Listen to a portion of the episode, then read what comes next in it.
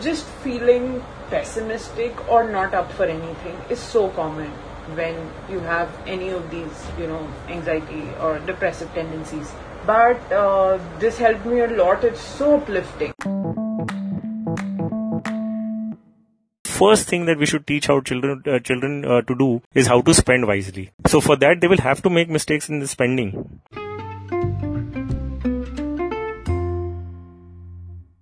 It's very mindful, it's very introspective, and it helps you, you know, really look within to ask yourself uh, that let me just cherish things that make me happy.